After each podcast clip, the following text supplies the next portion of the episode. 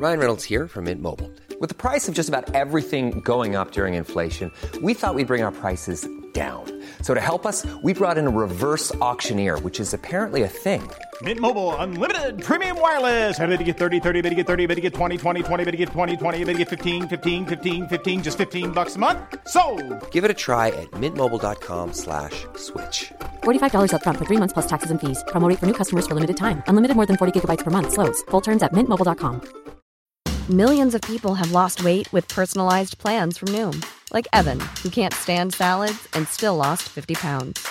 Salads, generally, for most people, are the easy button, right? For me, that wasn't an option. I never really was a salad guy. That's just not who I am. But Noom worked for me. Get your personalized plan today at Noom.com. Real Noom user compensated to provide their story.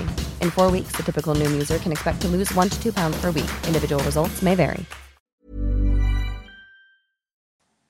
Hi there, and welcome to the Explaining History podcast. And today I want to talk specifically about the Lend Lease Agreement and President Roosevelt's Arsenals of Democracy speech. So we're really going to cover everything from 1940 through to 1941. And a good place to start is the presidential election of 1940 that Roosevelt wins that year against the uh, Republican contender Wendell Willkie. Now, this was the um, beginnings of Roosevelt's third term in office. There was nothing constitutionally to say that he couldn't have a third term in office, but protocol and tradition established since Washington uh, meant that presidents didn't do this. Roosevelt had seen America through two of his presidencies through the Great Depression and now the spectre of world war was uh, looming, not just for countries like Britain who were already fighting it, but for countries like America who were at the at that point far from impartial spectators.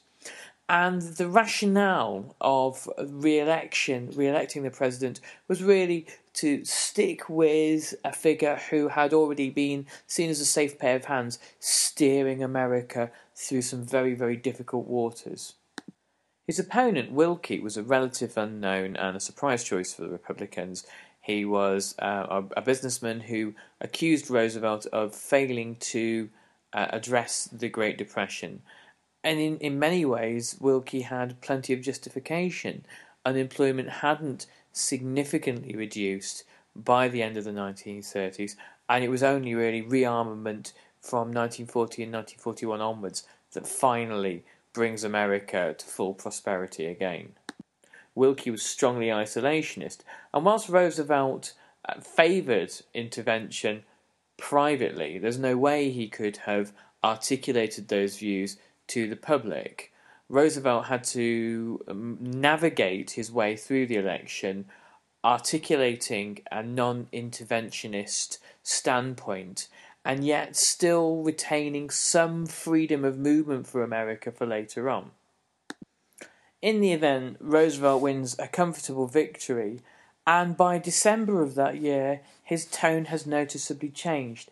In December, when he makes his normal, regular fireside chat, which are the uh, broadcasts he'd made to America throughout the 1930s uh, to try to reinstall some kind of faith in government and some sense amongst the American people that the president cared and was um, concerned about them.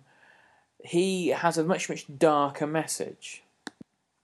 When he made his famous Arsenals of Democracy speech, he wasn't really saying anything that American people hadn't already heard earlier on in that year, prominent journalists had begun to uh, uh, articulate that uh, America had become an arsenal for the Democratic allies, and that whilst Britain and the French were doing much of the fighting, America was supplying munitions, finances, and raw materials such as oil and foodstuffs. However, by December of 1940, the position has very much changed. France has fallen, and with the fall of France, a series of strategic disasters have uh, have taken place. Britain is now in bombing range of Germany. the British fight a desperate battle for the skies over their own country in the summer of 1940 and only really managed to save themselves by about October of that year. The question of the future of the Suez Canal is also uh, hanging in the balance, whilst the British throughout 1940 have spectacular successes against the Italians. Roosevelt is mindful of the fact that the British are overstretched and weak, and it would only take, for example, a crusading German Afrika Korps, who are obviously transported to North Africa the following year, to seriously threaten the Suez Canal and Middle Eastern oil. To emphasize the gravity of the crisis, Roosevelt sp- spoke in very clear terms. He said, We face this new crisis, this new threat to our security of our nation with the same courage and realism. Never before, since Jamestown and Plymouth Rock, has our American civilization been in such danger as now. For, on September the 27th, 1940, this year, by an agreement signed in Berlin, three powerful nations, two in Europe and one in Asia, joined themselves together in the threat that if the United States of America interfered with or blocked the expansion program of these three nations, a program aimed at world control, they would unite in ultimate action against the United States. The Nazi masters of Germany have made it clear that they intend not only to dominate all life and thought in their own country, but also to enslave the whole of Europe, and then to use these resources of Europe to dominate the rest of the world. This kind of rhetoric brought home to the American people specifically uh, how vulnerable they were. A, a sense of invulnerability had existed in America following World War One because of the physical isolation of America, the fact that it is sandwiched between two oceans. Roosevelt makes the point in the speech that those days are over, that aircraft can reach America from Europe, and that um, the, the seas are not safe for American shipping either. Roosevelt in his speech didn't advocate that US soldiers be committed to the fight in Europe, but that uh, that British soldiers uh, continued the fighting themselves, but that they be backed wholeheartedly with American cooperation. Churchill was desperate for America to enter the fray, and Churchill dispatched various diplomats, agents, and propagandists to Washington to try to sway public opinion in the direction of joining the fight.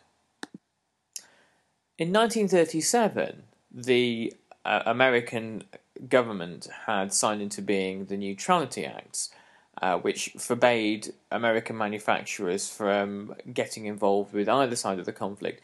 These Neutrality Acts are watered down by 1939 when the cash and carry agreement with the British is signed. As long as the British pay cash for their armaments and then carry them from American shores with their own ships, then America can't be seen to be really taking sides, it's just an impartial tradesman. However, the Arsenals of Democracy speech really um, put it to the American people that America wasn't really impartial anymore and that her cause was rather similar to the British cause, that democracy was threatened and therefore America herself was threatened for the final step in the process towards war happens in 1941 with the Lend Lease Agreement. The Lend Lease deal is signed in March 1941, a good nine months before America enters the war.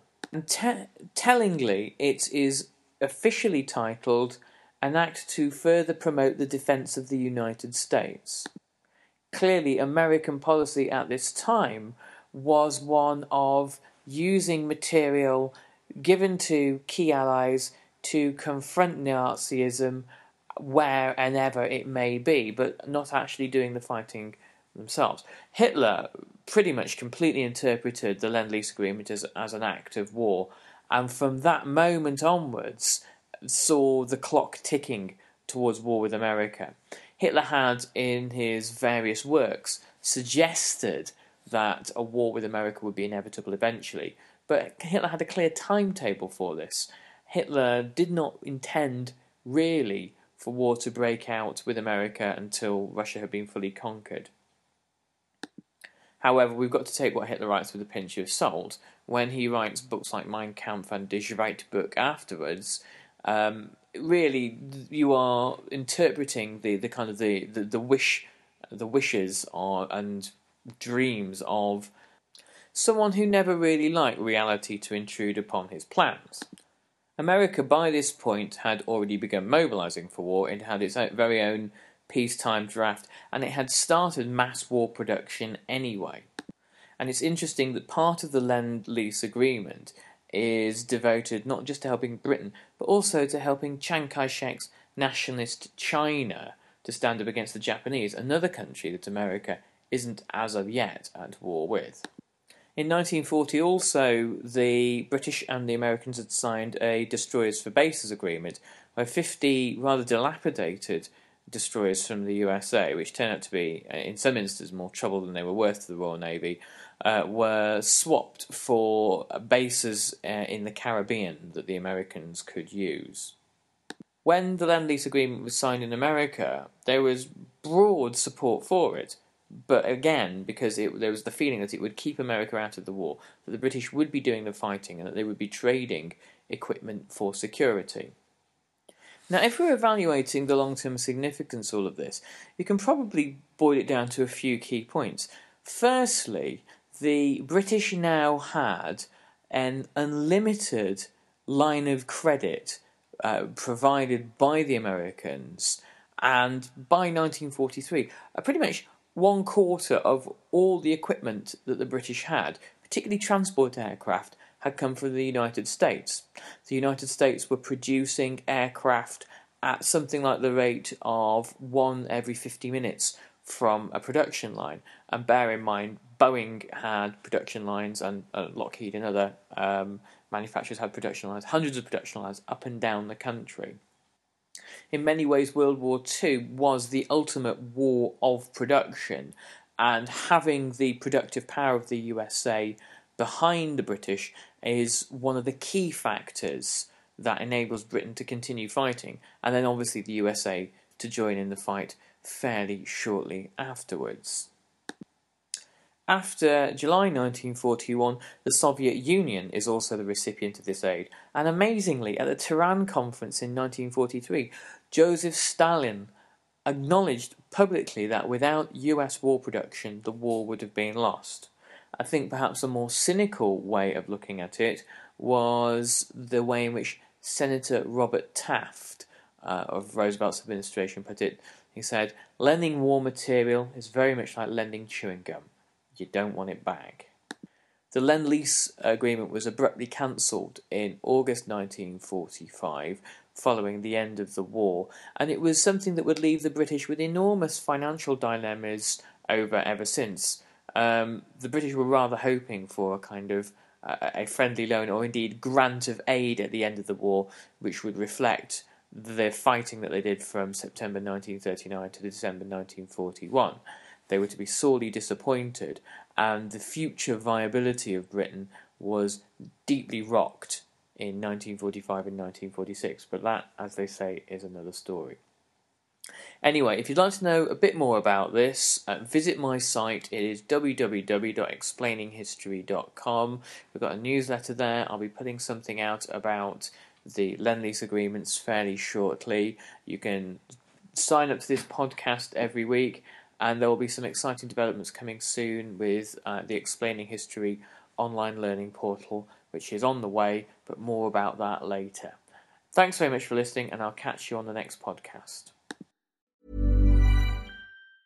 Mom deserves the best, and there's no better place to shop for Mother's Day than Whole Foods Market. They're your destination for unbeatable savings, from premium gifts to show-stopping flowers and irresistible desserts. Start by saving 33% with Prime on all body care and candles. Then get a 15-stem bunch of tulips for just $9.99 each with Prime. Round out Mom's menu with festive rosé, irresistible berry chantilly cake, and more special treats. Come celebrate Mother's Day at Whole Foods Market. Planning for your next trip? Elevate your travel style with Quince. Quince has all the jet setting essentials you'll want for your next getaway, like European linen, premium luggage options, buttery soft Italian leather bags, and so much more. And is all priced at 50 to 80% less than similar brands. Plus, Quince only works with factories that use safe and ethical manufacturing practices. Pack your bags with high-quality essentials you'll be wearing for vacations to come with Quince. Go to quince.com/pack for free shipping and 365-day returns.